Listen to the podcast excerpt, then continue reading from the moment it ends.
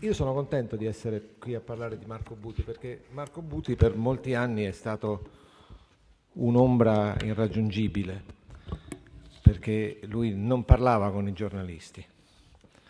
E, e già, e, non parlava con i giornalisti e, noi temevamo il suo giudizio. Chiamava il portavoce e dice Buti ha detto che il tuo pezzo non andava bene. E, poi invece col tempo sembra che i pezzi andassero bene e quindi poi si è manifestata questa cosa. Lui ha fatto una carriera terribile perché non ci diceva mai niente. Noi facevamo domande, eh, che cosa è successo? Dice, non dico niente, non dico niente, va via, via. Ogni tanto diceva dico tutto a Caizzi, ma non era vero neanche questo. E, ehm, in realtà lui non diceva niente perché stava scrivendo nel libro, perché tutto quello che noi avremmo voluto sapere eh, lavorando da Bruxelles come giornalisti è, è contenuto in questo libro, peccato che adesso siamo tutti qua, perché se no ci sarebbe stata roba utile. Questo sarebbe stato molto utile prima per noi, per voi è molto utile adesso perché Marco ha racchiuso eh, in, in, questo libro eh, tutto il suo punto di vista preziosissimo eh, sulle crisi che hanno eh, portato l'Europa a cambiare in modo significativo. Eh, ma, e secondo me ancora meglio, eh, ha messo sul tavolo tutta una serie di temi di dibattito e di risposte possibili per far sì che eh, eh i risultati dell'Europa siano compatibili con eh, le ambizioni eh, di chi crede nell'Europa e, e che ci permettono di rispondere sì alla domanda Jean Monnet aveva ragione. Eh, questo è un libro interessante per gli addetti ai lavori ed è veramente, sono veramente contento di poterne parlare qui con con loro oggi, perché abbiamo, voi li conoscete, Giorgio Barbana Maretti, che è presidente della Fondazione del Collegio Carlo Alberto, a cui passerò la parola fra un istante per un saluto e un'introduzione. Francesco Profumo, che è il presidente della Fondazione della Compagnia di San Paolo, Lilia Cavallari, che è presidente dell'ufficio parlamentare di eh, bilancio, e Marco Buti, che da qualche giorno è l'Istituto Universitario Europeo e non più super mega galattico direttore cattivo della direzione economia e finanziaria e poi capo di gabinetto di Paolo Gentiloni. L'Europa è in un momento molto interessante, il prossimo anno sarà straordinariamente interessante perché andiamo verso un voto europeo che sì, quest'anno può cambiare i punti di vista e quindi sarà importante capire quello che si riesce a fare prima del voto per poi cercare di capire che cosa può succedere dopo a secondo di quello che sarà il giusto e inevitabile verdetto del, eh, del, degli elettori ai primi di giugno del 2024. L'Italia con l'Europa ha sempre questo suo rapporto strano, l'Europa ci chiede sempre di aiutarla ad aiutarci, ma noi spesso non glielo concediamo e quindi adesso abbiamo tutta una serie di dibattiti aperti, fra cui eh, quello sul MES di cui parleremo e l'ultima cosa che dico è pare che eh, la, il governo Meloni abbia instaurato una, un, un, gruppo di guastatori anti-europei e lo ha chiamato la decima MES. Eh, è, è, una battuta questa. Eh. eh professor Barbara Maretti, la parola a lei. Dopo la decima MES che si può dire, no? Poco. Io intanto do il benvenuto a tutti al Collegio Carlo Alberto, mi fa molto piacere che siate qua, mi fa piacere di avere un buon pubblico anche se sono le tre del pomeriggio e piove, cosa che effettivamente non è ovvia. Questa è un'istituzione dove si cerca di lavorare in modo approfondito anche sulla divulgazione fondata sulla ricerca e sulla ricerca e sull'attività economica in generale, noi lavoriamo sulla ricerca, ma anche l'attività istituzionale e eh, Marco Buti che effettivamente anche, devo dirlo, ha invitato un sacco di volte non riusciva mai a venire, anch'io ho avuto, non era solo un problema con i giornalisti, forse aveva troppo da fare probabilmente, possiamo giustificarlo così. Marco ha avuto un'esperienza straordinaria di policy making quindi il suo libro che è un esercizio di divulgazione perché è una narrazione eh, direi alla portata di tutti su quale è stata l'evoluzione delle politiche europee degli ultimi anni e anche su quale debba essere l'Europa del futuro, eh, sicuramente fondata su un'esperienza straordinaria e unica e pochissimi hanno potuto vedere la storia del, dell'Unione Europea degli ultimi vent'anni in tutte le sue manifestazioni, dai lavori della Commissione ai lavori della BCE, all'euro, eccetera, come l'ha potuto vedere lui e soprattutto, eh, soprattutto passando attraverso eh, dei momenti piuttosto drammatici. No? Lui è diventato direttore generale quando esplosa la crisi eh, finanziaria nel 2009, se non mi sbaglio tu hai iniziato, comunque nel, nel, in contemporanea all'esplosione della crisi finanziaria che certamente è stata, non solo è stata drammatica, ma è stata piuttosto rivoluzionaria perché ha rifondato un po' il modo di funzionare del, dell'Unione Europea, ne ha permesso il, il, il, varo di nuove istituzioni, quindi è stato un passaggio fondamentale, poi è vissuto tutto il periodo ovviamente della pandemia e oggi la terza crisi con la guerra in, uh, in Ucraina. Um, il tema delle crisi è fondante nel libro, perché il libro si chiama Jean Monnet aveva ragione, l'idea di Jean Monnet è che l'Europa facesse dei passi avanti fondamentali proprio precisamente nei momenti di crisi, perché era il momento in cui i paesi finalmente riuscivano a mettersi d'accordo perché si capiva che era necessario trovare una soluzione a dei problemi. E quindi eh, diciamo questa, questa, questa narrazione che va dalle crisi alle modifiche istituzionali è fondamentale, è proprio forse nella natura dell'Europa, ma è estremamente, estremamente interessante. Poi Marco ci dirà se Jean Monnet eh, aveva ragione. Devo dire che questo esercizio rifondativo e di analisi che lui fa, e, e lo voglio dire brevemente, è un esercizio che guarda sostanzialmente a tre piani diversi, al piano istituzionale, al piano del tempo e al piano della geografia. La, questione istituzionale è perché ovviamente eh, ci, so, ci, sono all'interno del libro due grandi temi.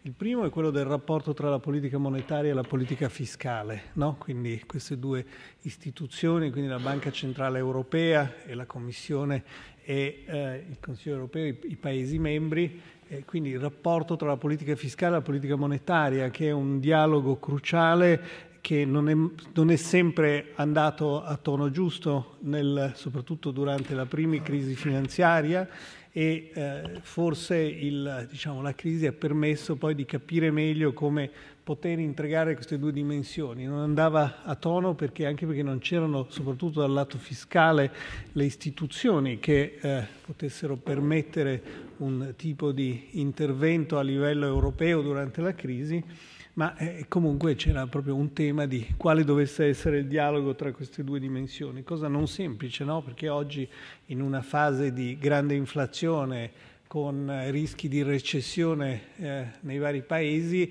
con ancora degli strascichi da eh, danni da Covid, eh, non sempre è facile capire come far andare d'accordo la politica monetaria e la politica fiscale. L'altro grande tema istituzionale che tratta il libro è eh, il tema effettivamente il, quello che eh, nel libro viene chiamato in qualche modo il conflitto tra l'interesse nazionale e l'interesse collettivo, eh, dove in qualche modo la sintesi nel eh, nell'interesse eh, collettivo viene in qualche modo trovato in quello che viene chiamato il metodo comunitario ed è sostanzialmente il Consiglio europeo, cioè il, il Consiglio dei diversi governi europei, dei diversi ministri europei, ehm, verso invece il ruolo della Commissione che usa quello che lui chiama il metodo dell'unione, no? dove in qualche modo eh, però il conflitto è, è fondamentale ed è parte anche della costruzione dell'Europa perché è evidente che il, nel, metodo, eh, nel, metodo, se vogliamo, comunitario del Consiglio confluiscono gli interessi nazionali e vengono rappresentati gli interessi nazionali, mentre nel metodo dell'Unione della Commissione dovrebbe esserci l'interesse collettivo, che, che dovrebbe poi essere la sintesi degli interessi nazionali. Ma è molto complicato questo processo istituzionale, lui ne parla in modo molto molto interessante. Poi c'è la dimensione del tempo, c'è una lunga narrazione sul tema del, del, sequencing delle politiche e qui c'è un grande dibattito su quale fosse la giusta sequenza delle politiche durante eh, la, soprattutto durante la crisi finanziaria, è un tema che ha ripreso anche varie volte eh, Mario Draghi in diversi suoi interventi, eh, cioè sul fatto che eh, la crisi avrebbe potuto essere molto meno grave se ci fosse stata una sequenza diversa di interventi, poi Marco eh, ce ne parlerà in modo eh, dettagliato, quindi non voglio andare oltre, però la sequenza degli interventi di politica economica, soprattutto nei momenti di crisi, è un tema fondamentale e chiaramente l'istituzione europea deve poter avere le istituzioni per mettere in atto la sequenza giusta. E allora la sequenza sequenza giusta non è stata possibile o perché non si cap- sapeva ancora quale fosse, ma forse anche perché mancavano le istituzioni per metterle in atto e soprattutto mancavano dei sistemi di backstop fiscale e bancario che permettesse in ultima analisi di poter fermare, se vogliamo, quella che era l'irruenza dei mercati, almeno in modo psicologico. E c'è poi, eh, c'è poi la dimensione ultima, che è una dimensione molto contemporanea, che è quella della geografia, che è il, problema, il tema dell'Europa oggi, che da un lato discute di quale debba essere il proprio lavoro a livello europeo, il sovranismo se vogliamo, no? c'è il tema del sovranismo che è sempre più forte, che cosa vuol dire? La necessità di sviluppare delle competenze, delle capacità nazionali a livello europeo, naturalmente a livello dell'Unione Europea, ad esempio a livello tecnologico, la capacità di fare che ne so, i microprocessori per non dipendere dagli altri, che è legato un po' al tema del, anche se vogliamo, del decoupling, e dall'altra di essere invece una eh, unione completamente aperta al mondo e che scambia e, e, interagisce col mondo. E devo dire che questo oggi è un tema, questo è un tema che Marco tratta ed è un tema molto importante su cui forse non abbiamo ancora sicuramente le idee molto chiare, ma per esempio la risposta fatta all'Inflation Reduction Act americano attraverso la liberalizzazione degli aiuti di Stato nazionale non va certo nella direzione di una risposta unitaria e strategica da parte dell'Europa, quindi questa è un'altra dimensione. Comunque, diciamo, in tutto questo c'è poi alla fine, ho finito, una, in qualche modo una emerge da tutte queste difficoltà, queste tensioni istituzionali, temporali e geografiche, emerge un po' una nuova Unione Europea, secondo la narrazione di, di, eh, del nostro autore, se la leggo, se la leggo bene. E, eh, in qualche modo questa è rappresentata, se vogliamo, da quello che è successo con Next Generation EU, no? che è un grande opera di intervento di mutualizzazione fiscale con un'emissione di titoli eh, comunitari, eccetera, per rispondere a, eh, se vogliamo, delle, delle, delle, delle risposte molto precise sono delle risposte di riduzione della simmetria tra i diversi paesi, quindi si affronta il tema della simmetria tra i diversi paesi e soprattutto risposte che in qualche modo iniziano ad andare nella direzione di rafforzare la domanda interna in Europa rispetto alla domanda esterna e infine che in qualche modo mettono su un piatto diverso, se vogliamo, l'equità dal rigore fiscale. No? Quindi il tema che in qualche modo non si può solo perseguire obiettivi di rigore fiscale, ma ci sono dei temi che sono necessari, che sono dei temi anche di eh, equità che vanno in qualche modo risolti. Quindi l'idea di una commissione più equa, meno iniqua, sia all'interno dei paesi che quindi dà spazio fiscale per delle misure ridistributive, sia tra paesi per cui inizia a pensare dei meccanismi di redistribuzione delle risorse di condivisione dei rischi dove i paesi più forti possono sostenere quelli più deboli. Ho parlato troppo e quindi mi fermo qui e grazie di essere qua, siamo molto felici di ospitare, scusate ma il libro è molto stimolante quindi scusi non si può stare zitti e, e, e fare solo un'introduzione facendo finta di niente. Va benissimo, figurati, grazie. Eh, normalmente nei dibattiti io do sempre la parola prima al, al, al Signore, però per questione di logica rompo questa regola e, e, e vorrei dare il microfono a Francesco Profumo perché eh, volevo chiederti, Presidente, alla luce del libro di Marco, alla luce delle complicazioni che noi stiamo attraversando eh, da un conflitto, l'inflazione, il ruolo della BCE che viene messo a dura prova, la riforma del patto di stabilità e le elezioni europee che abbiamo detto potrebbero portare a un a una sorta di, di scossa politica significativa. Ehm, che idea ti sei fatta dell'Europa in questo momento partendo dall'analisi di Marco e quali ti sembrano le prospettive di, di breve periodo in 60 secondi? Sì, grazie. No, no, facciamo anche di più.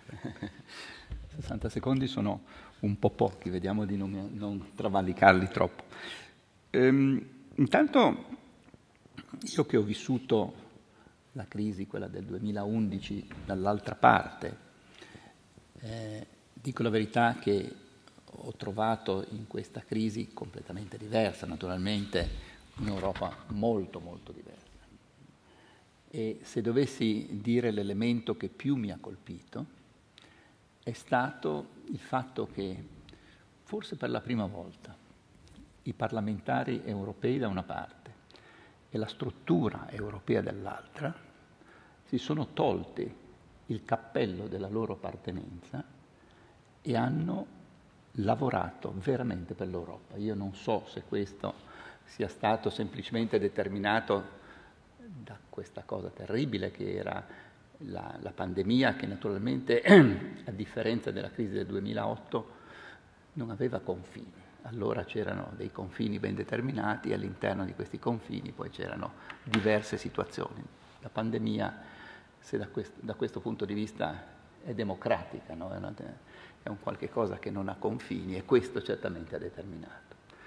Però io voglio ricordare che nel, nella crisi precedente ci vollero ben quattro anni perché l'azione dal 2008 al 2012 eh, mettesse in atto quei processi che poi determinarono insomma, il percorso della Grecia. E vi ricordo anche che allora erano cinque i paesi che erano in difficoltà, la Grecia, l'Irlanda, il Portogallo, la Spagna e noi.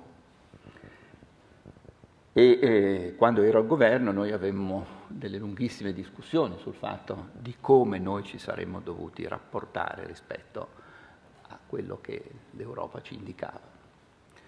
Eh, con il senno di poi, io ero convinto anche allora, ma con il senno di poi credo che sia abbastanza evidente che gli altri quattro, che erano certamente paesi molto più deboli, che avevano un'economia diversa dalla nostra, e che hanno sofferto di più di quanto avremmo sofferto noi, però hanno al termine di quel periodo così complicato trovato una loro dimensione, una dimensione naturalmente più matura, una dimensione anche la stessa Grecia con tutto quello che ha sofferto e noi purtroppo siamo ancora come eravamo allora, se non peggio di allora. Quindi una riflessione mi piacerebbe che la facessimo da questo punto di vista, perché forse Marco ci sa dire meglio di tanti altri eh, come questa cosa ha poi interagito rispetto ai passi successivi. Rispetto alla, alla crisi, quella eh, pandemica, certamente nel giro di pochissimi mesi, dal mese di marzo al mese di luglio, sono successe delle cose che probabilmente nessuno immaginava, immaginava ed è stato proprio determinato, credo, dal, eh, dalle persone in quel caso lì, e quindi dai parlamentari da una parte, eh, la Commissione dall'altra e, e, e, la struttura, e hanno trovato questa sinergia che, come dicevo, eh, ha, ha messo loro nella condizione di togliersi il cappello di appartenenza. Credo che questo sia veramente una cosa che dovrebbe insegnarci e purtroppo il nostro Paese mi sembra che abbia imparato poco perché siamo sempre di parte e invece rispetto a problemi eh, di una certa dimensione credo che bisogna essere non politici ma degli statisti e questo, e questo forse è un tema sul quale eh, un paese come il nostro dovrebbe riflettere di più. Eh, certamente eh, quello che è successo eh, è stato eccezionale da un certo punto di vista. Next Generation EU eh, ha consentito di fare un'operazione che da decenni si tentava di fare, che era quello di mutualizzare il debito, e questo è stato un elemento eh, certamente estremamente positivo. E direi anche che gli indirizzi della Commissione sono stati, anche nel titolo stesso, Next Generation, guardare il futuro, guardare le nuove generazioni, ed era un'indicazione molto forte, direi fortissima. La reazione del nostro Paese è stata una reazione molto deludente dall'altra parte. Se pensiamo che tutta la comunicazione è stato 209 miliardi, che sembrava che fossero nel piatto di tutti, e io credo che questo ci siano delle, delle responsabilità fortissime, perché questi 209 miliardi prima di tutto non ci sono, perché l'Europa non ce li ha, perché comunque deve mettere in atto quei processi di acquisizione delle risorse, il Paese non ce li ha perché sono tutti a stato di avanzamento. E adesso ci troviamo nella situazione di capire che cosa è, non vogliamo ancora capirlo, sembra quasi che viviamo in un mondo di Alice nel Paese delle Meraviglie, quindi questo credo che sia molto molto complicato. E dall'altro, l'altra cosa terribile, non so quale sia più terribile delle due, che il Presidente Conte nel mese di agosto, dopo che nel mese di luglio era stata fatta quella presentazione, disse eh, tiriamo fuori tutti i progetti dai nostri cassetti che naturalmente guardavano al passato e non al futuro. Quindi abbiamo capito veramente niente. Il Paese, io credo, io sono profondamente deluso, lo sono profondamente, lui, Marco lo sa, ne abbiamo parlato tantissime volte di questa cosa, perché mi sembra che avevamo un'occasione unica e l'abbiamo sprecata e la pagheremo pesantemente perché il 2026 è vicino, a quel punto avremo un debito terribile, più terribile dell'attuale ci saranno probabilmente delle regole sul patto di stabilità che saranno certamente più rigide perché non potremo sostenere una situazione di questo genere e nello stesso tempo il Paese sarà un Paese che non ha fatto passi in avanti o ne ha fatti talmente pochi che il tutto diventerà più complesso. Quindi il, io vedo un'Europa particolarmente positiva dal punto di vista eh, proprio della strategia. Pensiamo che da una parte ci sono state le risorse di Next Generation EU con garanzia europea, ma dall'altra parte c'è SURE con le, una garanzia nazionale, con le garanzie nazionali e questo è anche molto interessante. Quello, quale, cosa sarà il dopo, su questo forse ci torneremo anche do, eh, successivamente. Dall'altra parte, eh, purtroppo, eh, le, il nostro Paese eh, il cambio di governo ha certamente influenzato questa operazione, però ehm, il PNRR non è ad oggi un, diciamo, una, veramente un disegno di futuro. Eh, se noi vediamo anche eh, come viene oggi declinato, a me capita spesso di vedere i progetti che vengono eh, proposti, sono tutte piste ciclabili, sono tutte cose da nulla non c'è, nessun, non c'è veramente quell'anima che ci vorrebbe per poter disegnare un futuro. Da ultimo, eh, in questa situazione piuttosto pessimistica, lo, lo, lo, dico anche eh, all'interno delle università che potevano essere il luogo dove effettivamente c'era una grande opportunità, che era quello di disegnare nuovi modelli eh, proprio per l'educazione del dopodomani. Questo è tema, uno dei temi più complicati. In realtà c'è stata una eh, spartizione, lasciatemelo pure chiamare in questo modo, di risorse in modo irrazionale. Pensate tutti gli investimenti che si stanno facendo sull'edilizia in un paese che ha una demografia come la nostra, eh, quest'anno andranno all'università 500.000, faranno le, le, l'esame di maturità 500.000 studenti. Questi sono la maggior parte diciannovenni, nati quindi nel 2004, e sono di una coorte di circa 800.000 ragazzi e ragazze. Di questi il 60% andrà all'università, quindi saranno circa 300.000, e il 60% si laureeranno, quindi saranno 180.000. I bambini e le bambine nate nel 2022 sono stati meno di 400.000. Se voi andate sulla sequenza troverete che i laureati 19 anni da oggi, quindi nel eh, 2042, saranno circa 80.000. E noi costru- continuiamo a costruire, solo costruire. E non andiamo a disegnare il futuro. Qui c'è un tema di processi prima è inutile avere così tanti soldi che poi, lo sapete, non so, il Politecnico, vi do un numero che di nuovo vi fa spavento. Noi normalmente abbiamo 200, eh, abbiamo avuto nel passato 200 borse di dottorato all'anno, altre 200 ce le siamo sempre cercate eh, con, eh, relazioni industriali fondamentalmente con finanziamento esterno. Quest'anno ne abbiamo 1500. Qui io sono veramente sorpreso, mi sembra un paese che abbia perso il senso. 1500, tanto ci sono 1000 docenti, noi non siamo in grado di gestire 1500 eh, di dottorandi per anno. Tenete presente che poi il dottorato dura 3-4 anni, quindi sono 5-6 mila dottorandi contemporanei, che non siamo assolutamente in grado. E poi tutti i concorsi vanno vuoti, nel senso che non ci sono studenti sufficienti a coprire. Quindi io credo che è una riflessione, ma bisogna farla a questo punto, perché qui è solo debito che stiamo mettendo in atto. Mi fermo, credo di essere stato abbastanza pessimista. Grazie Presidente, sì, pessimista ma mi sembra anche straordinariamente realista, quindi qualche volta bisogna dire la verità anche se amara perché poi magari si può provare a ripartire. Io ho visto il sindaco di una grande città lagunare, per non fare nomi, che ancora ieri ha detto se gli studenti non, hanno, non possono permettersi la casa vuol dire che sono degli stupidi e vadano a stare in campagna che è il contrario di quello che fanno nelle grandi città universitarie eh, internazionali, dove invece si cerca di aiutare gli studenti ad avere un alloggio a portata delle loro tasche per creare una nuova classe dirigente. Comunque, è un altro discorso. Abbiamo certamente delle, delle, criticità che dobbiamo affrontare dal punto di vista politico, dal punto di vista della gestione, dal punto di vista sociale e dal punto di vista economico. Quindi qui ci sta bene eh, far entrare in gioco eh, Lilia Cavallari, perché oltre a essere eh, il, il, contabile e anche probabilmente è l'assistente contabile del, di chi spende e forse anche un ruolo psichiatrico nei confronti del, del, di chi deve... Via. Anche psichiatrico, no, no, no, l'avevo scelta apposta, devo dire, perché psicologico non mi sembrava sufficiente ma anche psicoterapeutico, emendamento accolto, nei confronti di chi deve spendere, perché se poi uno va a vedere veramente nelle pieghe del bilancio scopre che succedono delle cose meravigliose e, e meno.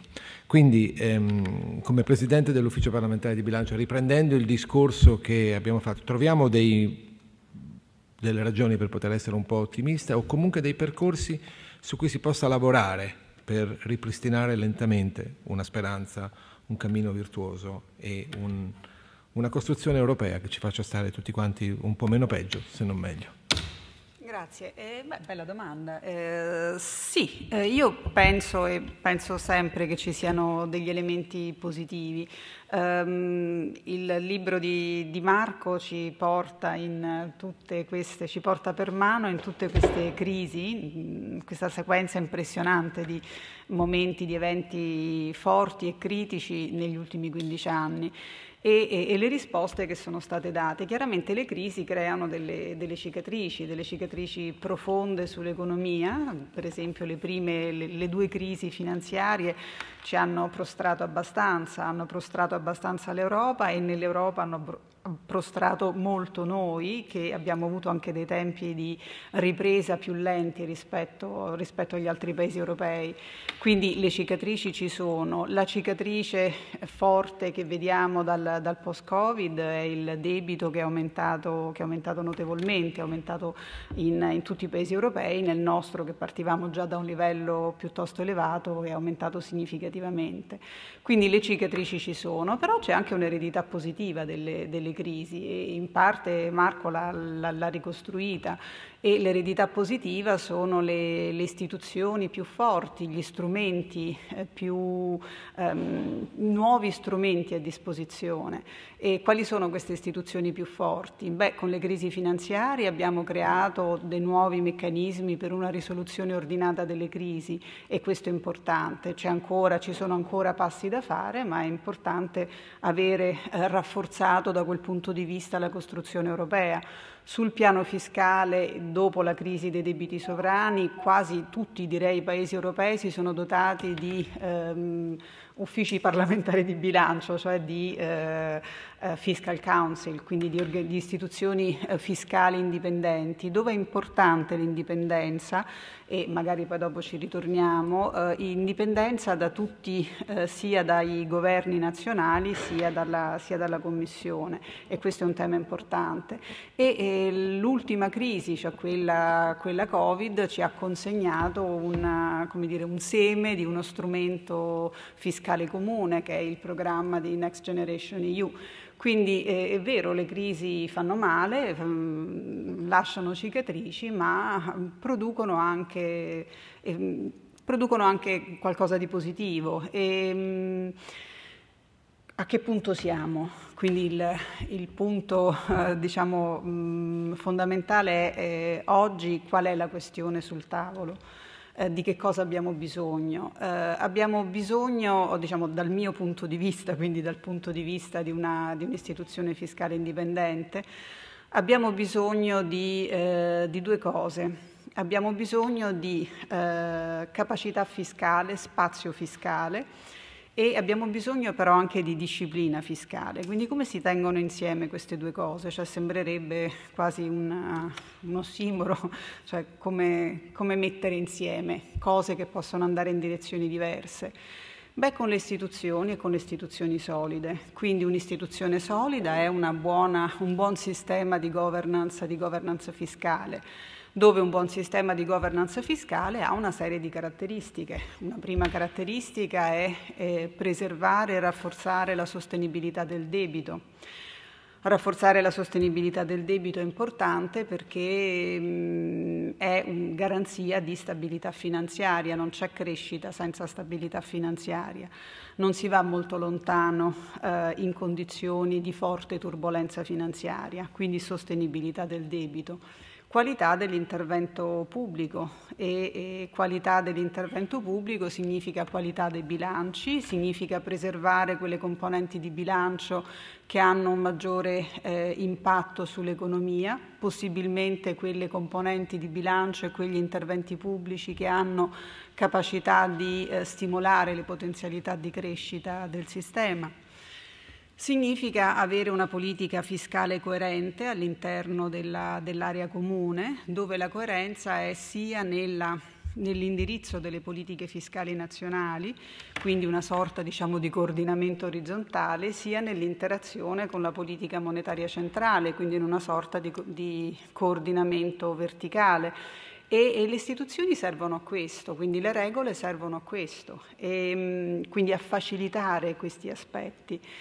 E, e, da ultimo, ma non perché è ultimo, eh, capacità fiscale, torno, ehm, per affrontare eh, le sfide che abbiamo di fronte. Ora, eh, questi ultimi 15 anni ci hanno insegnato che la frequenza degli shock anche di dimensioni eh, massicce può essere molto più veloce di quello che abbiamo pensato e quello che pensiamo finora ehm, eventi imprevisti ed eventi, eventi, anche eccezionali, ma alcune sfide sono, sono, qui di fronte a noi, cioè le guardiamo, basta appunto vedere quello che è successo in questi giorni in Emilia e quindi eh, clima e transizione energetica, sono eh, sfide che richiedono risorse massicce. E questo è un esempio, eh, ci sono tanti altri esempi di quelli che si definiscono i beni comuni, beni comuni strategici, quindi conoscenza, innovazione, tecnologia, difesa, sicurezza, energia,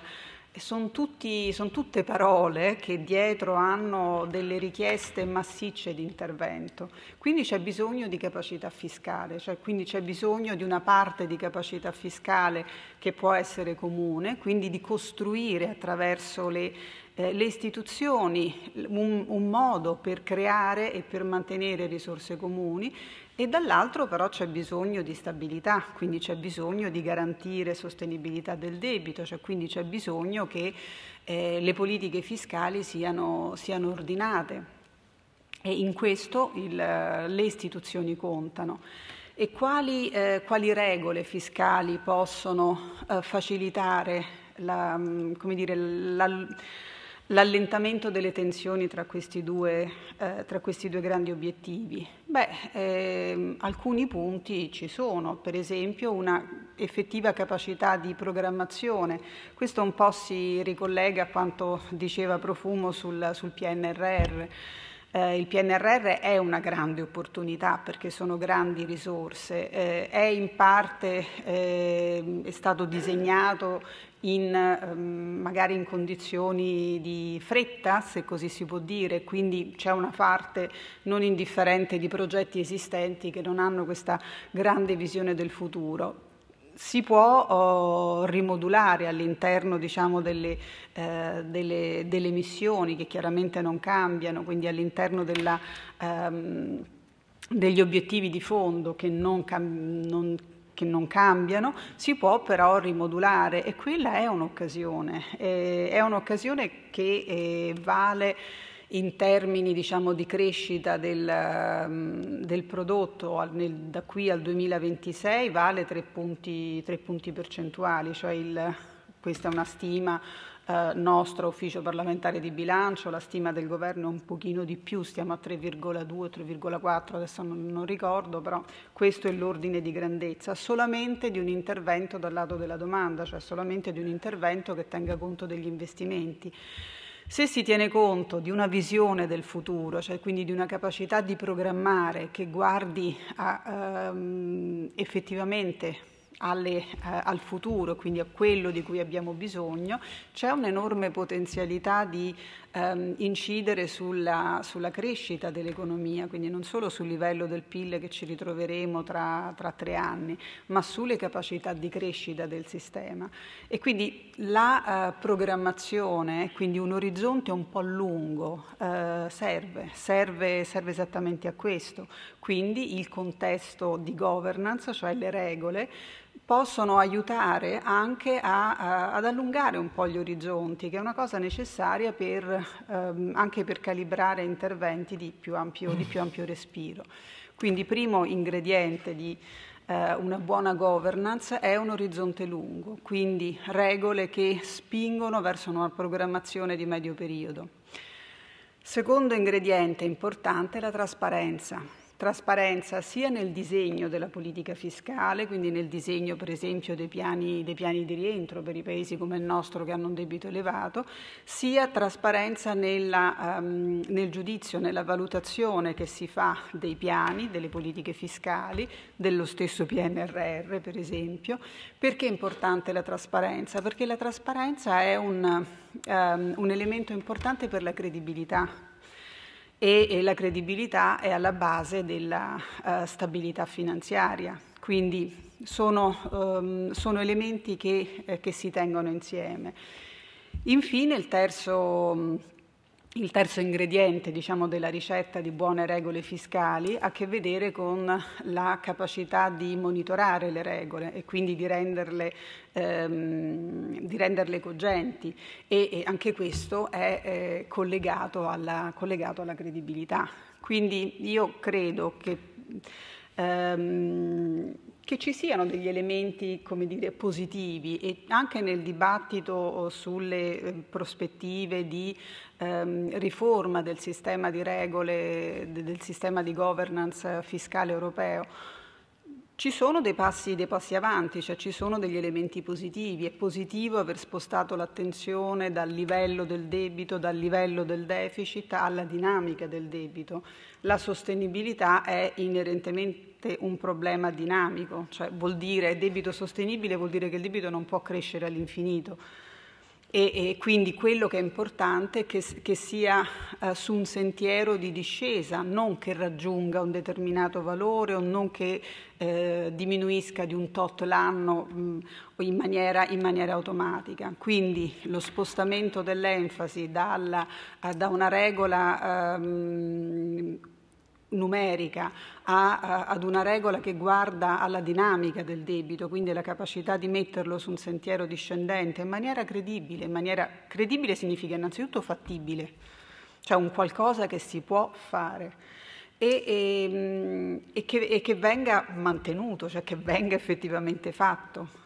Quindi mh, questo mi sembra una, uh, un, un, elemento positivo, così come è positivo che in questo sforzo di, ehm, di aggiustamento si tenga conto delle eh, specificità, delle caratteristiche di ogni paese E, e, e, questo quindi è un altro elemento, un altro elemento positivo. Per cui ci sono, eh, secondo me, ehm, motivi per ehm, motivi diciamo, di speranza.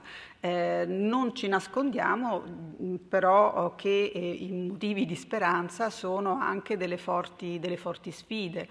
Per dirvene solamente una, la um, capacità di programmazione di medio periodo, che può sembrare una cosa così, vabbè, invece di programmare anno per anno, programmiamo su tre anni o su quattro anni. Facili a dirsi, per nulla, non è per nulla facile, eh, quindi quello richiede veramente visione. Programmare di anno in anno ehm, non richiede una visione, programmare su quattro anni richiede avere esattamente eh, idea di dove si vuole andare e quindi richiede una visione. Quindi lo sforzo c'è e lo sforzo è direi quasi ciclopico, però è un'occasione. Quindi la regola, o comunque il quadro di regole che porta in una direzione, è mm, come dire, sfidante. Quindi quel quadro di regole è sfidante, ma eh, la sfida eh, apre anche delle opportunità. Poi magari torniamo su torniamo, qualche torniamo, tema. Torniamo. ci torniamo, ci torniamo. Allora Marco, ti abbiamo apparecchiato la tavola. Eh, la formula è eat as much as you can. Eh, come quindi abbiamo avuto tanti stimoli, ovviamente la domanda che ti voglio fare io è se Jamonet aveva ragione.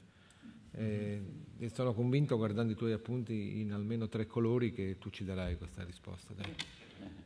Ok, no, grazie. Allora, qui si funziona bene. Eh, No, grazie al collegio di aver organizzato questo, la stampa eh, anche.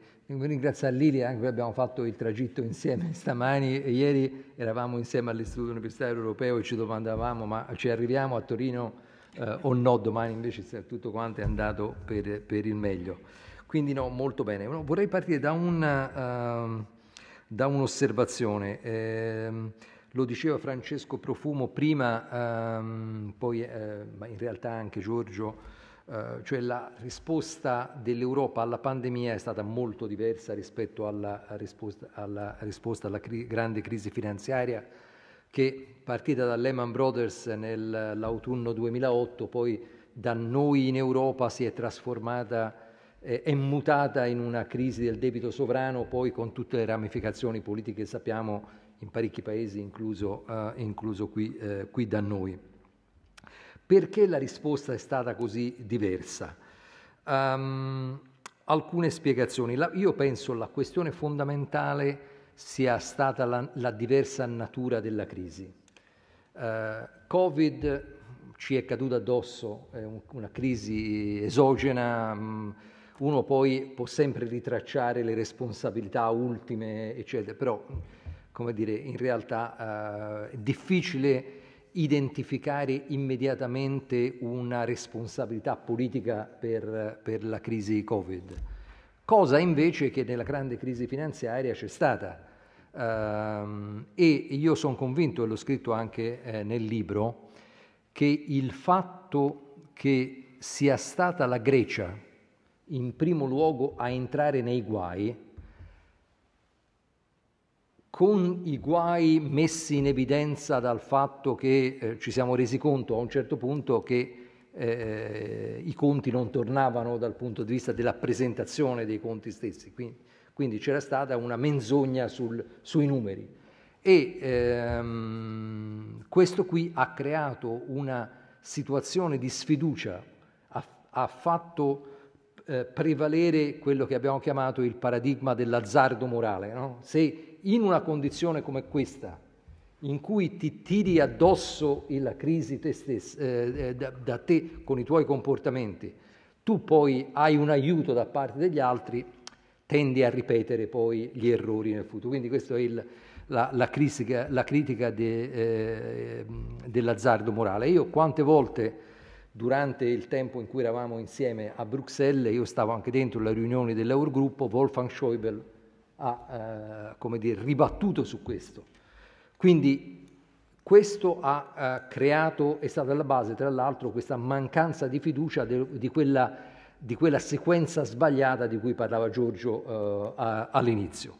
Se tu salti dalla eh, la cr- grande crisi finanziaria alla crisi Covid, tu, eh, la natura della crisi è completamente diversa, quindi, e poi anche da, oggettivamente dal punto di vista emotivo, chiaramente eh, lo, la solidarietà in qualche modo si imponeva eh, naturalmente.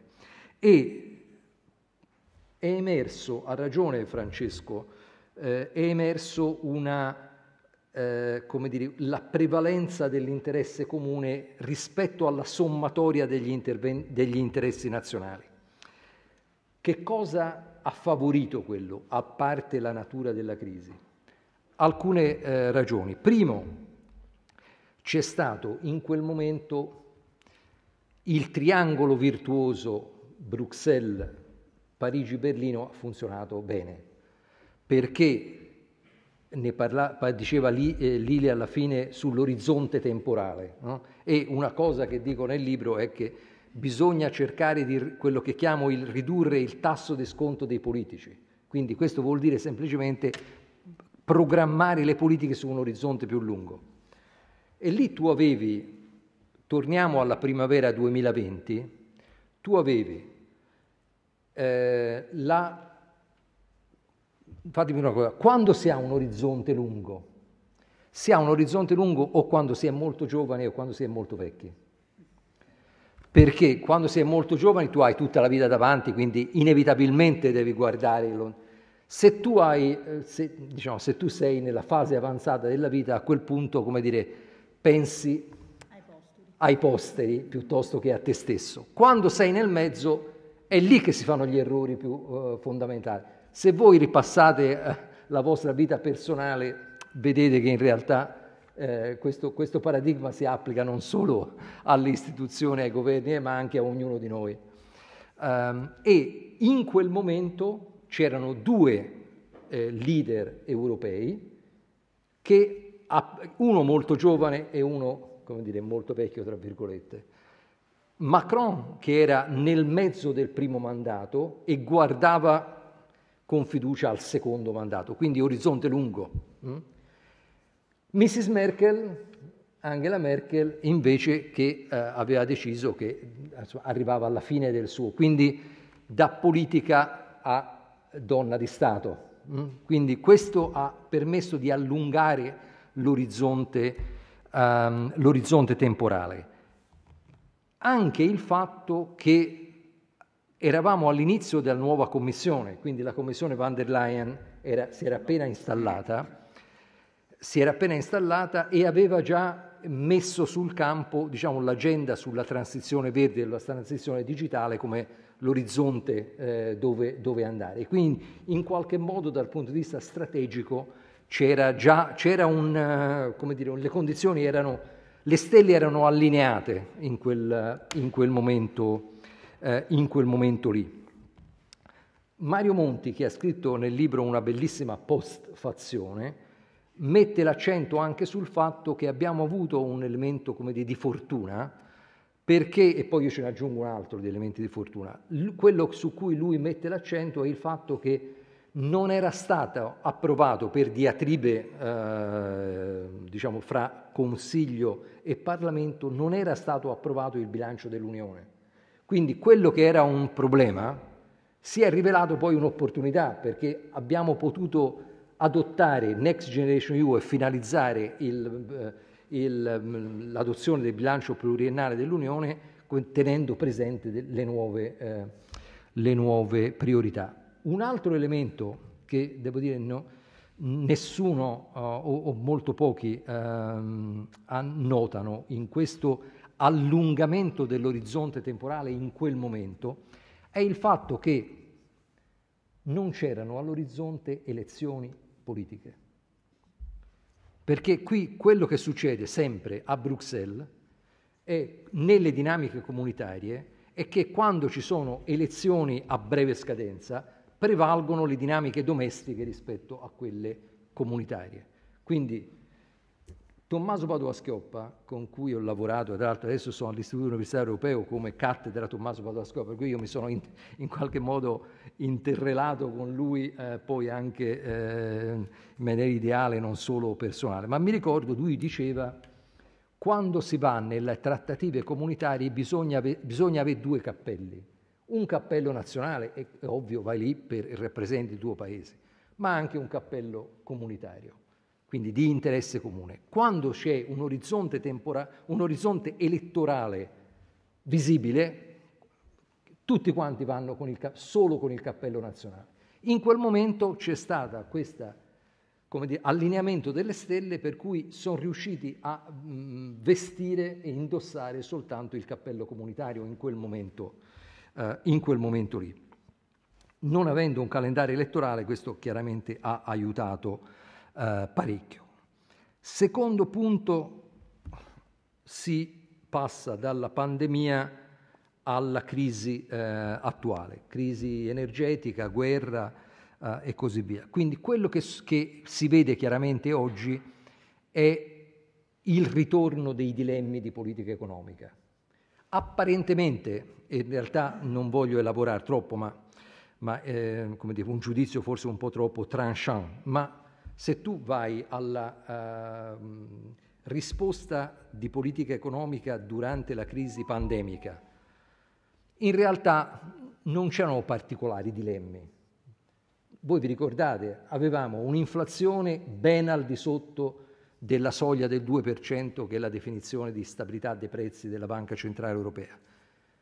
C'era il lockdown, quindi il messaggio era espandere, espandi eh, sul lato monetario, espandi sul lato fiscale, espandi a livello nazionale e espandi a livello, a livello comunitario. Quindi questo era il... non c'erano, come si dice, trade-off in quel momento, eh, in quel momento lì. E tra l'altro, come dire, il sostegno all'economia, una liquidità molto abbondante, dire, riduceva anche i rischi di eh, stabilità finanziaria eh, nei, eh, nei, vari, nei, vari, paesi. Tu salti ad oggi e vedi che so, c'è un ritorno dei dilemmi di politica economica. Il primo, diciamo, un dilemma macroeconomico, quindi, e lo vediamo chiaramente, eh, se tu sostieni l'attività economica in maniera come dire, eh, sostanziosa, sostanziale, eh, accentui i problemi dell'inflazione se ti metti soprattutto al lato della domanda. Se la politica monetaria restringe eh, in maniera dire, troppo, troppo, robusta, eh, crei dei problemi dal punto di vista della stabilità finanziaria perché questo si riflette poi sugli spread e così via. Quindi c'è questo elemento di trovare il, l'equilibrio giusto eh, per garantire la stabilità macroeconomica e la crescita. Secondo, c'è una dilemma sul, sulle questioni di sostenibilità. Lo diceva Lidia precedentemente, cioè qui la, qui la tensione è fra sostenibilità di tipo fiscale debito, sostenibilità ambientale, sostenibilità sociale. Quindi anche qui questi obiettivi in qualche modo entrano in conflitto. E infine, soprattutto con la guerra uh, e la crisi energetica, c'è un, un di, nel libro lo chiamo un dilemma di tipo allocativo, cioè quanto tu conti sulle catene del valore lunghe che ti permettono di garantire l'efficienza economica, oppure quanto tu metti l'accento sulla sicurezza, per dire quindi con catene più corte, ma che necessariamente, come dire, conducono a, a costi maggiori e, e, e così via. Quindi Adesso abbiamo, dobbiamo trovare il, la quadra su questi, almeno su questi tre grandi eh, dilemmi. A livello nazionale PNRR e eh, Next Generation EU, a livello nazionale individuale, individuale e poi you know, collettivamente, non è che eh, la risposta non, è, non, può essere in questo momento che eh, lì. Io spero che Francesco abbia torto uh, e, um, e, che non si dia per perso il fatto che diciamo, questa opportunità po' resti dietro di noi. Primo, abbiamo tre anni ancora, quindi per eh, la eh, messa in opera, l'esecuzione del PNRR. Quindi eh, dire, abbiamo un orizzonte temporale che non è infinito, però chiaramente è, è, è, insomma, sta davanti a noi e va, va utilizzato eh, al meglio. Secondo, lo diceva eh, Lilia precedentemente, è chiaro che la, le condizioni attuali eh, sono diverse rispetto al, uh, alla primavera del 2020, primavera fra du, 2020 e poi uh, primavera 2021 quando è stato finalizzato il PNRR italiano. E parlo dell'Italia qui perché l'Italia alla fine intercetta un terzo delle risorse, quindi, eh, eh, queste, queste, quindi è, è, qui che si vince o si perde, o si perde la sfida. Um, il PNRR ha una caratteristica che è eh, dire, molto innovativa, ed è che rispetto a molti altri programmi comunitari, non i soldi da Bruxelles, che siano trasferimenti o diciamo, prestiti molto agevolati, non sono sulla base di fatture. Cioè tu de- fai una spesa, hai l'invoice, la fattura, la manda a Bruxelles e Bruxelles ti paga dal bilancio comunitario. È un programma basato sui risultati quindi guardi a quello che tu fai eh, effettivamente. E io devo dire, lo, mm, eh, Francesco Profumo ha l'esperienza anche diretta di governo su questo, io ho sempre pensato, e lavorando con Gentiloni quante volte ne abbiamo parlato anche con lui, lui ancora, con cappelli ancora più eh, ehm, diciamo, ri, eh, rotondi, eh, sul, sul, vista la sua esperienza eh, di governo nel passato quello che può emergere in termini di riforma del sistema, che siano di isti- riforme istituzionali, procedure decisionali, ehm, metodi, di, di, metodi di gestione, alla fine sono potenzialmente più importanti dei soldi, perché sono qualcosa che ti resta poi in termini di funzionamento del sistema, al di là dei soldi che sono moltissimi eh, già per i, i, gli investimenti eh, e le riforme. Quindi quello che c'è da fare ancora è eh, in qualche modo ottimizzare quello che si fa e quello che si può fare con il, con il PNRR, sapendo che si può rimodulare e su questo, come dire, la, metto un attimo il mio vecchio cappello commissione, la commissione è stata sempre pronta a dire se c'è da riallocare le risorse facciamolo, siamo pronti a discutere. Adesso c'è la, tutta la questione del dissesto idrogeologico e così via. Questo già in parte c'è nel PNRR, si può fare... 3 miliardi e eh, mezzo, eh, mi dicono. Si può, fare, si può fare di più. Quello che abbiamo sempre detto da Bruxelles è cambiamenti al dettaglio sì, all'ingrosso no. Cioè che dice con grandi, come dire, riallocazioni vaghe, delle, no, bisogna arrivare con delle, primo mostrare che alcuni progetti non funzionano, quindi per motivi che sono aumento dei costi eh, e altri, e poi avere pronti progetti che eh, dire, sostituiscano quelli che, eh, che, non funzionano. Anche qui ben, eh, ben sviluppati, non vaghi, um, vaghi, uh, vaghe promesse. Uh, ultimo punto, Uh, Lilia diceva eredità positiva della, della crisi e la domanda uh, tua Marco sulla uh, se si, si, può togliere il punto interrogativo alla fine del titolo del libro o no, aveva ragione eh, o no. Allora, nel libro sviluppo quello che chiamo il test di coerenza di Jean Monnet eh, e eh, quindi passo al diciamo, attraverso il filtro della coerenza economica, della coerenza istituzionale e della coerenza politica le risposte eh, alla crisi, alle, alle, crisi. E la conclusione è che ehm, certamente con aspetti positivi eh, e con un'eredità utile, ma la, la, risposta alla crisi, eh, finan- grande crisi finanziaria non passa il test di Jean Monnet.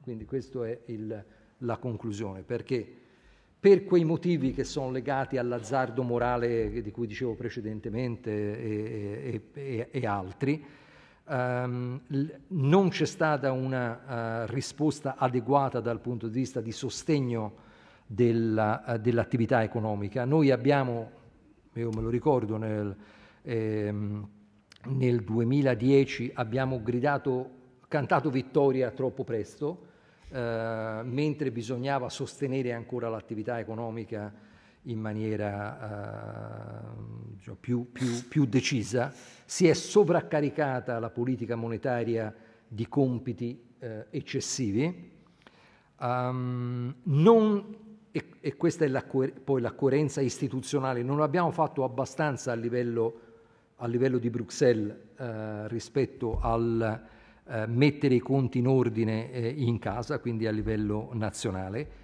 e anche a livello politico, vi ricordate eh, la cancelliera Merkel con i baffetti eh, hitleriani in, eh, oppure l'immagine del, delle cicale in, del sud in Germania. Quindi la coerenza politica in termini di, diciamo, di supporto della popolazione e dei cittadini non c'è, non c'è stato.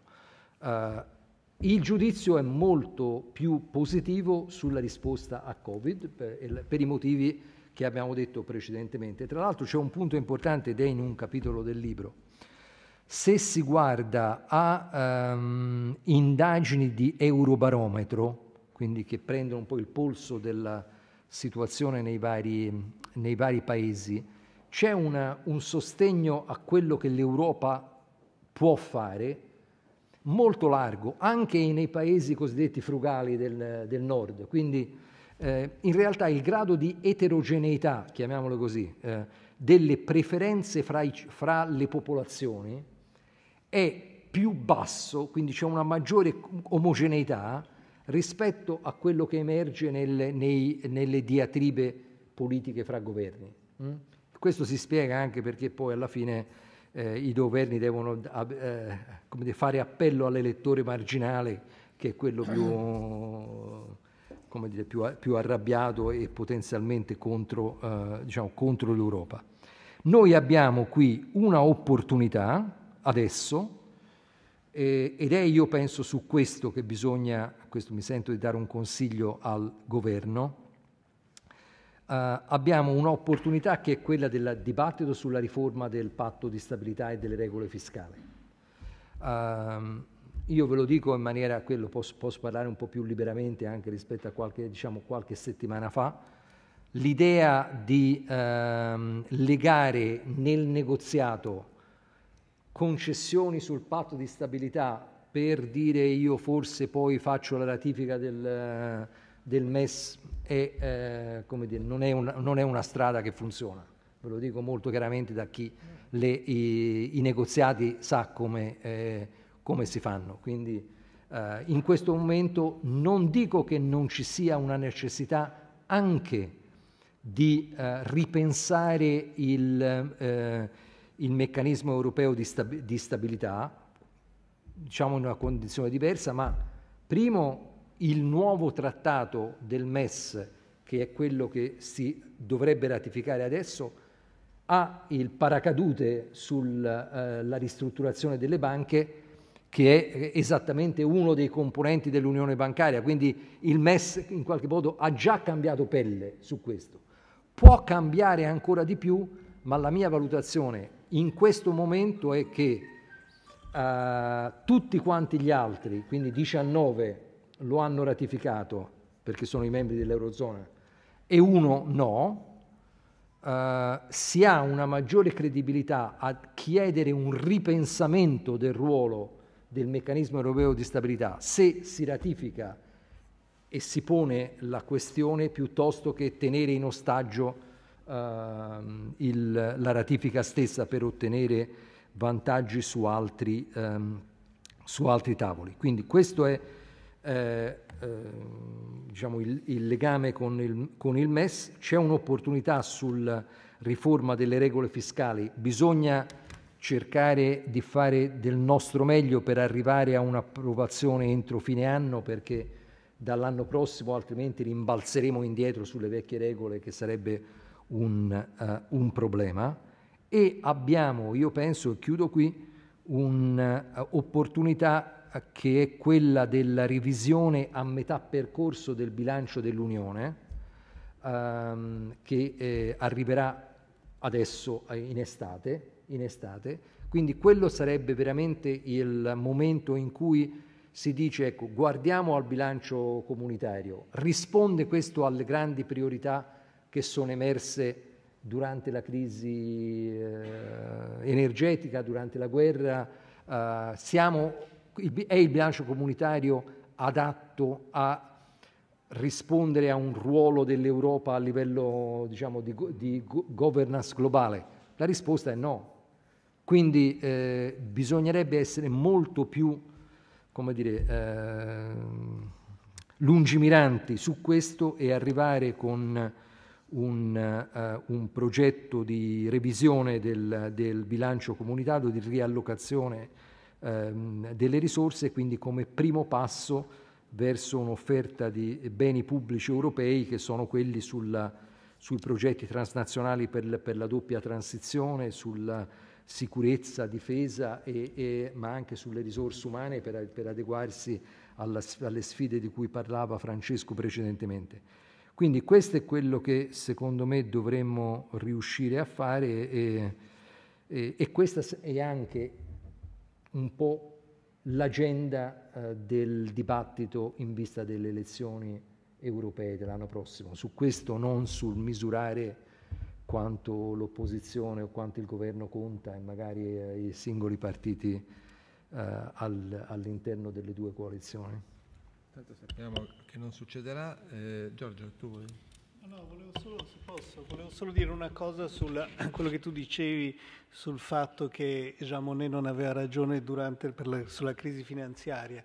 Secondo me non ha avuto ragione nell'immediato durante la crisi finanziaria, ma quello che è successo dopo nella riforma del sistema, l'Unione Bancaria Europea, eh, anche il, varo dell'IMS, eccetera, non sarebbe mai successo senza la crisi finanziaria. È interessante, ed è interessante anche quello che è successo poi con lo IMS. Il fatto che l'IMS sia diventato, il MES sia diventato un backstop alle crisi finanziarie alle crisi bancarie, no? quindi del, del, fondo di risoluzione per le crisi bancarie sostanzialmente, è un cambiamento di prospettiva radicale anche sulla gestione delle crisi bancarie che va molto nella direzione della mutualizzazione dei costi delle crisi, perché la filosofia durante tutta la revisione dell'unione bancaria, il disegno dell'unione bancaria e la risoluzione delle crisi era private sector, sostanzialmente private sector money. Il fondo di risoluzione anche sono soldi delle banche, no? Quindi è l'idea, c'è il famoso idea del bail-in che sostanzialmente erano gli azionisti o chi aveva i titoli più junior che doveva prendersi i costi della risoluzione delle banche, non i, non i taxpayers. No? Allora, il fatto di avere messo invece un backstop che è fatto da soldi dai taxpayers è una visione radicale che va fra l'altro nella direzione eh, che è auspicata dal governo stesso, quindi in questo senso non ha nessun senso che non venga ratificato. Però voglio dire, tutto questo è avvenuto grazie alla crisi finanziaria prima, poi forse grazie al Covid dopo, perché il MES è stato riformato nel 21 dopo il Covid, quindi di nuovo nell'ambito di una crisi. Quindi poi gli esiti buoni ci sono stati, alla fine Monet forse ha avuto ragione. Diciamo, sì, um, rimane, rimane così. Ecco. No, ehm, no, sono d'accordo con questo. Diciamo, ehm, ragione alla fine avrebbe potuto avere, avere ragione un po' prima. Eh? Um, no, un, um, un, elemento che aggiungo a, quindi a, a, a, quello che hai detto tu nella stessa tua direzione è che se noi guardiamo, e abbiamo oh, presentato le nostre previsioni, le previsioni della Commissione un paio di giorni fa, eh? Uh, e se guardiamo il dibattito PNR, sui, sui PNRR nazionali, in realtà i paesi che sono entrati nei guai durante la grande crisi finanziaria e, po- e hanno fatto appello in quel momento al sostegno dell'Unione Europea, del Fondo Monetario e poi anche del MES eh, alla fine, quindi l'IFSF, IFSM prima e il MES dopo, i primi erano strumenti temporanei.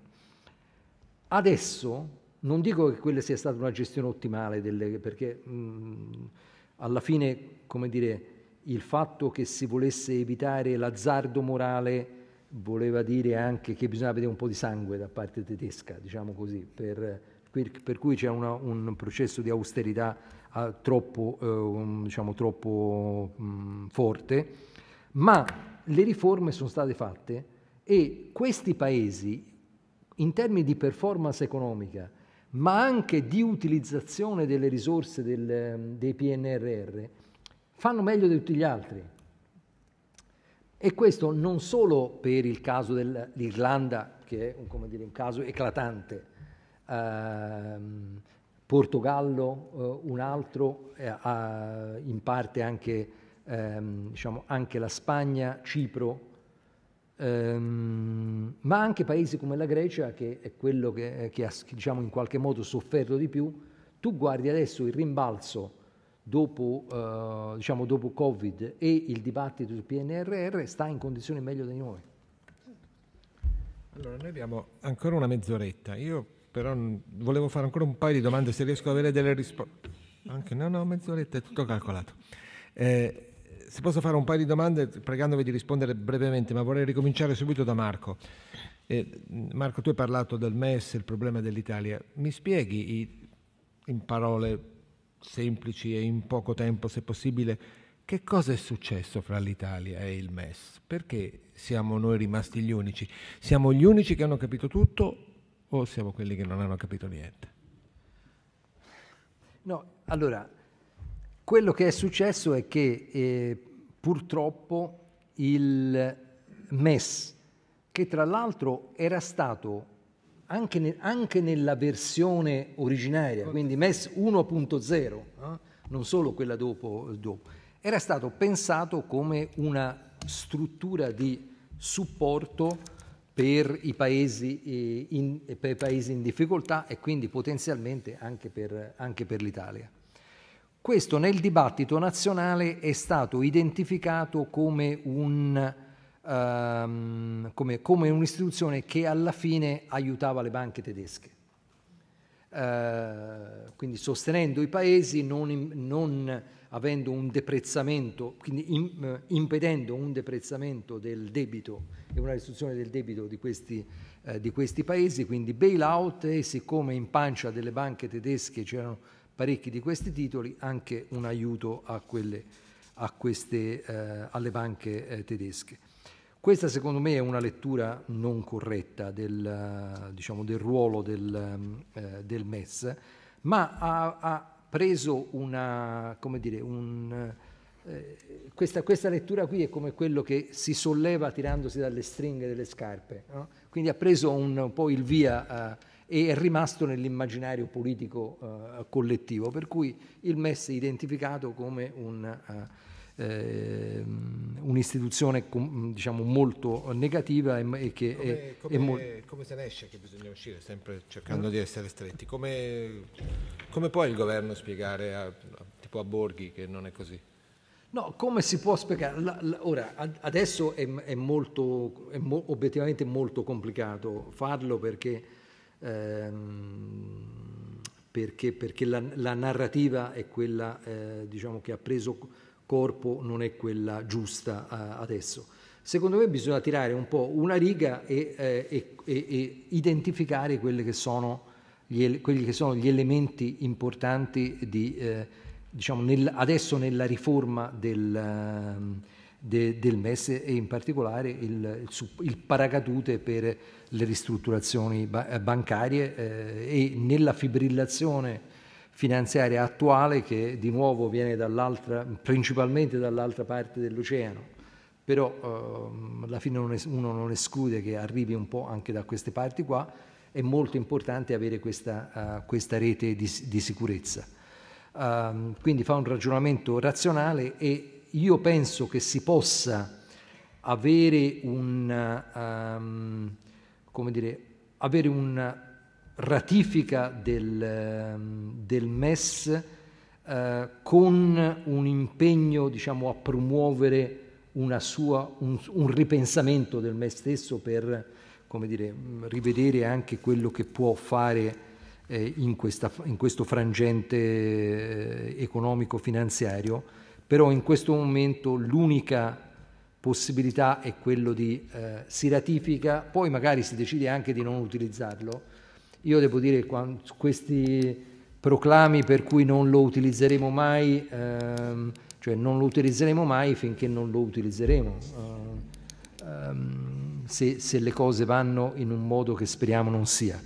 Um, quindi un ragionamento razionale su questo e un, uh, un, diciamo, un impegno a promuovere un, un suo ripensamento, ma non un, diciamo, un, commitment ex ante da parte degli altri eh, e come condizione per, eh, per la ratifica in Italia questo non arriverà. Ilia Cavallari, così eh, invertiamo un po' le carte. In, in questa situazione voi state preparando il vostro, il vostro, giudizio della sostenibilità, quindi nell'ambito di quello che si può dire e riferendosi anche a quello che ha detto ieri la Banca d'Italia, parlando dei, del, del, del, decreto fiscale e della flat tax, hanno detto che questi sono provvedimenti che, hanno, che potrebbero eh, intaccare eh, la capacità di eh, di gestire le entrate che ha la Repubblica Italiana in questo momento. Come siamo noi davvero in questo momento? C'è questa possibilità? Eh, ha ragione la Banca d'Italia? Sono dei pericolosi comunisti? In alternativa? E sostenibilità del debito o sostenibilità fiscale? Eh, eh, sono, sono due cose diverse. Diciamo, sono, sono, due legate, cose, due cose legate, senso, in questo momento la possibilità, la sostenibilità del debito in questo momento, a parte i fattori esterni, è, è, è legata alla capacità di eh, non danneggiare le entrate, per, come primo non, danneggia primo non danneggiare le entrate. Non danneggiare le entrate sicuramente è importante, diciamo la sostenibilità del debito non è legata solo a quello, nel senso che la sostenibilità del debito dipende da una serie di fattori, i principali ingredienti sono la differenza tra il tasso di crescita dell'economia e il tasso di interesse che si paga sul debito, è una, eh, diciamo questo gli economisti lo chiamano lo snowball effect, cioè un effetto palla di neve che finora è stato positivo e continua ad essere positivo anche se si riduce, perché si riduce perché aumentano i tassi di interesse, quindi eh, questo crea mh, chiaramente tensioni sulla dinamica del debito, però diciamo, è sotto controllo finora questo, questo, questo canale.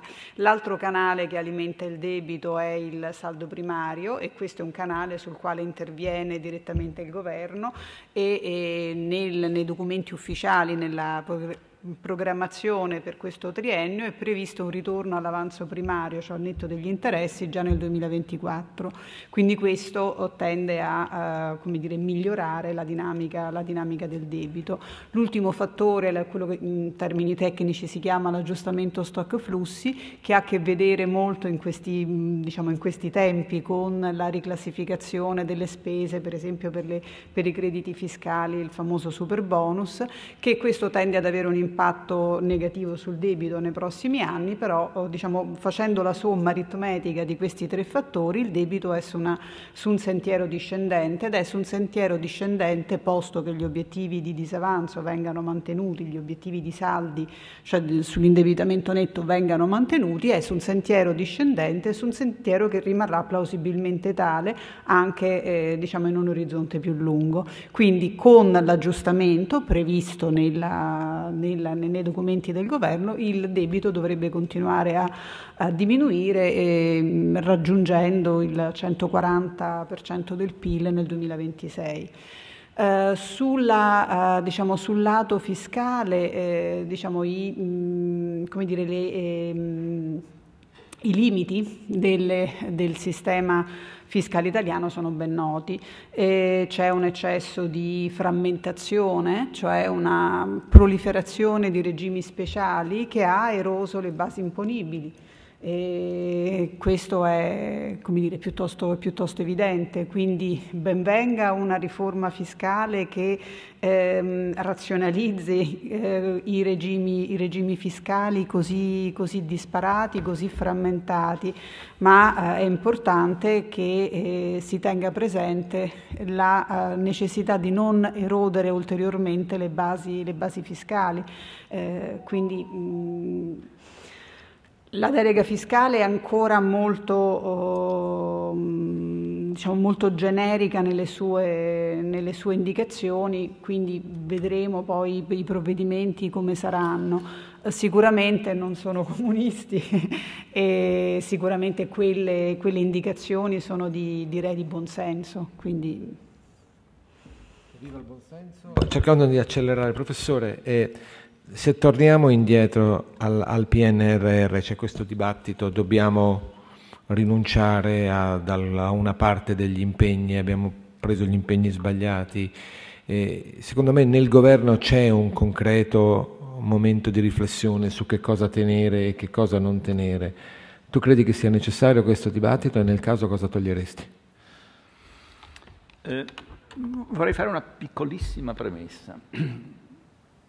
Il nostro Paese è partito da una situazione storica, eh, quasi di 50 anni, in cui ha dimostrato di essere incapace di gestire risorse rilevanti di provenienza europea. Questo lo abbiamo visto, i, i, i settennati ci hanno insegnato che noi abbiamo una capacità, su no, 7 più 2, 9 anni, una capacità di spesa intorno al 30%, di impegno del 40% e gli altri erano persi in partenza. Credo che questo bisogna che sia che sia il punto di partenza.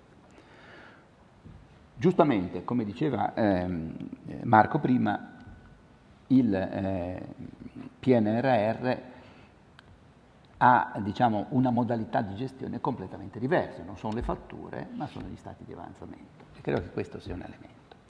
Però la terza cosa che non fu detta allora e di cui noi continuiamo a dimenticarci è che quella F finale di RRF non è fund, ma è facility. Questa è una cosa determinante. Perché? Perché la facility è costituita da un certo numero di elementi, che sono cinque. La prima sono le norme, secondo sono le competenze, terza la sostenibilità, quarto sono i progetti e il quinto e ultimo sono le risorse. Allora, per un paese, lasciatemi dire, che ha le debolezze del nostro, se fossi stato io, io avrei costruito un PNRR nella sequenza corretta. Cioè, lo spostamento degli addendi non fa le stesse cose. Io avrei detto, il primo anno solo riforme, se non fai rispondere io non ti do i soldi. Il secondo anno, eh, o il primo anno, risorse più competenze. Il secondo anno a crescere sul tema dei progetti dove naturalmente avevi messo degli elementi che ti consentissero di andare avanti, diciamo con una certa regolarità, cercando di recuperare su quelli che erano i tuoi difetti, perché quelli sono difetti. È inutile che ce la raccontiamo. Noi qui questa cosa era tutta scritta con in aggiunta le cose che ci siamo detti fino adesso. Adesso dove siamo? Tu dici giustamente. Io credo una cosa che uno dei limiti sulla spesa, perché noi ce l'abbiamo, abbiamo delle difficoltà oggettive, non siamo in grado di gestirla questa cosa qua, sono tutti gli intrecci burocratici che sono in parte originati dalla pubblica amministrazione. Non so quanti di voi lo sanno, ma eh, quando io ero al governo noi avevamo avuto un non speso rilevante sui fondi strutturali e facciamo un'operazione quelle risorse lì, che erano prevalentemente POR, fondamentalmente quello, li riportammo al centro e poi furono dati alla BEI che, come qualcuno di voi ricorda, poi le, le, eh, le mise a bando e questa messa a bando ha generato dei fondi che vengono gestiti in modo privatistico. Questa cosa nel PNRR, con lui ne abbiamo parlato tante volte, ha dei piccolissimi tasselli. In particolare ce ne sono due, che uno è del Ministero del Turismo e l'altro del Ministero del, degli Interni, in cui all'interno del PNRR queste allocazioni di risorse sono targate in fondi di fondi. Cioè si dice quelle risorse lì, invece di avere la strada diciamo, del bando, ha una strada diversa. E che cosa è stato fatto? Giustamente stato, sono stati spostati queste risorse alla BEI e la BEI ha fatto un, due bandi. Uno bando è sulle, ehm, sul turismo e l'altro è sulla rigenerazione urbana.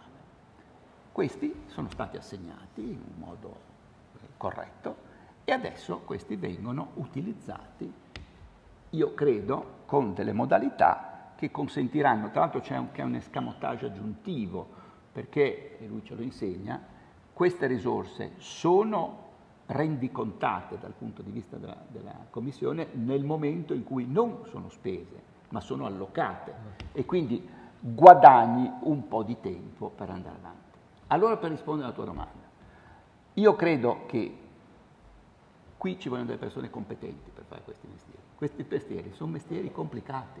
Non è che tu, tu vuoi prendere un ragazzino e dici va bene, adesso io ti do tre anni di, e, e risolvi il problema. Brunetta ha fatto così. Brunetta è una brava persona, però bisogna capire di che cosa si parla. Per i livelli di complessità elevati ci vogliono competenze. L'Europa, lui ce l'ha detto tante volte, è disponibile, Mario Nava, sono disponibili a darci le persone per aiutarci in questa fase. Ebbene, noi non le vogliamo.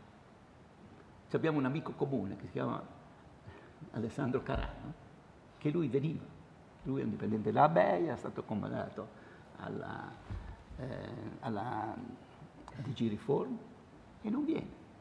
Allora, io credo, per darti una risposta, che bisogna che si entri sui temi, ma non in, for- in modo formale, in modo sostanziale, e che si facciano quegli aggiustamenti, pochi che sono possibili, perché non ce ne sono tanti, ci sono alcune eh, modalità, per esempio di strumenti finanziari, se andiamo ad andare a vedere, perché se eh, eh, per esempio tutta la parte sull'edilizia scolastica, che ha delle difficoltà enormi, lo sapete, sono tutti bloccati queste se fossero messe all'interno di un fondo e questo fondo qua venisse gestito come è stato gestito per esempio eh, quello sull'housing sociale dal CDP, probabilmente prenderemo un po' più di tempo perché abbiamo questo fatto che devi allocare i fondi e non devi avere spesi con una eh, gestione che non sia solo di tipo burocratico, ma che abbia una due diligence alle spalle, e forse ci rimettiamo su una strada di semi-normalità. Ma qui ormai è scaduto il tempo. E dall'altra parte tenete presente, non so quanti di voi lo sanno, che la Spagna, che aveva fatto un certo tipo di scelte, solo grant, adesso ha chiesto 85 miliardi extra dopo che ha imparato a utilizzarli. Perché? Perché il costo del denaro attraverso l'Europa è ben più ridotto rispetto a quello. Quindi ci sono, anche solo guardandoci intorno, io credo che ci siano le condizioni, però ci vogliono delle persone di competenza, non puoi mettere delle persone improvvisate che fanno questi mestieri, e lì le uniche che sono vengono da loro.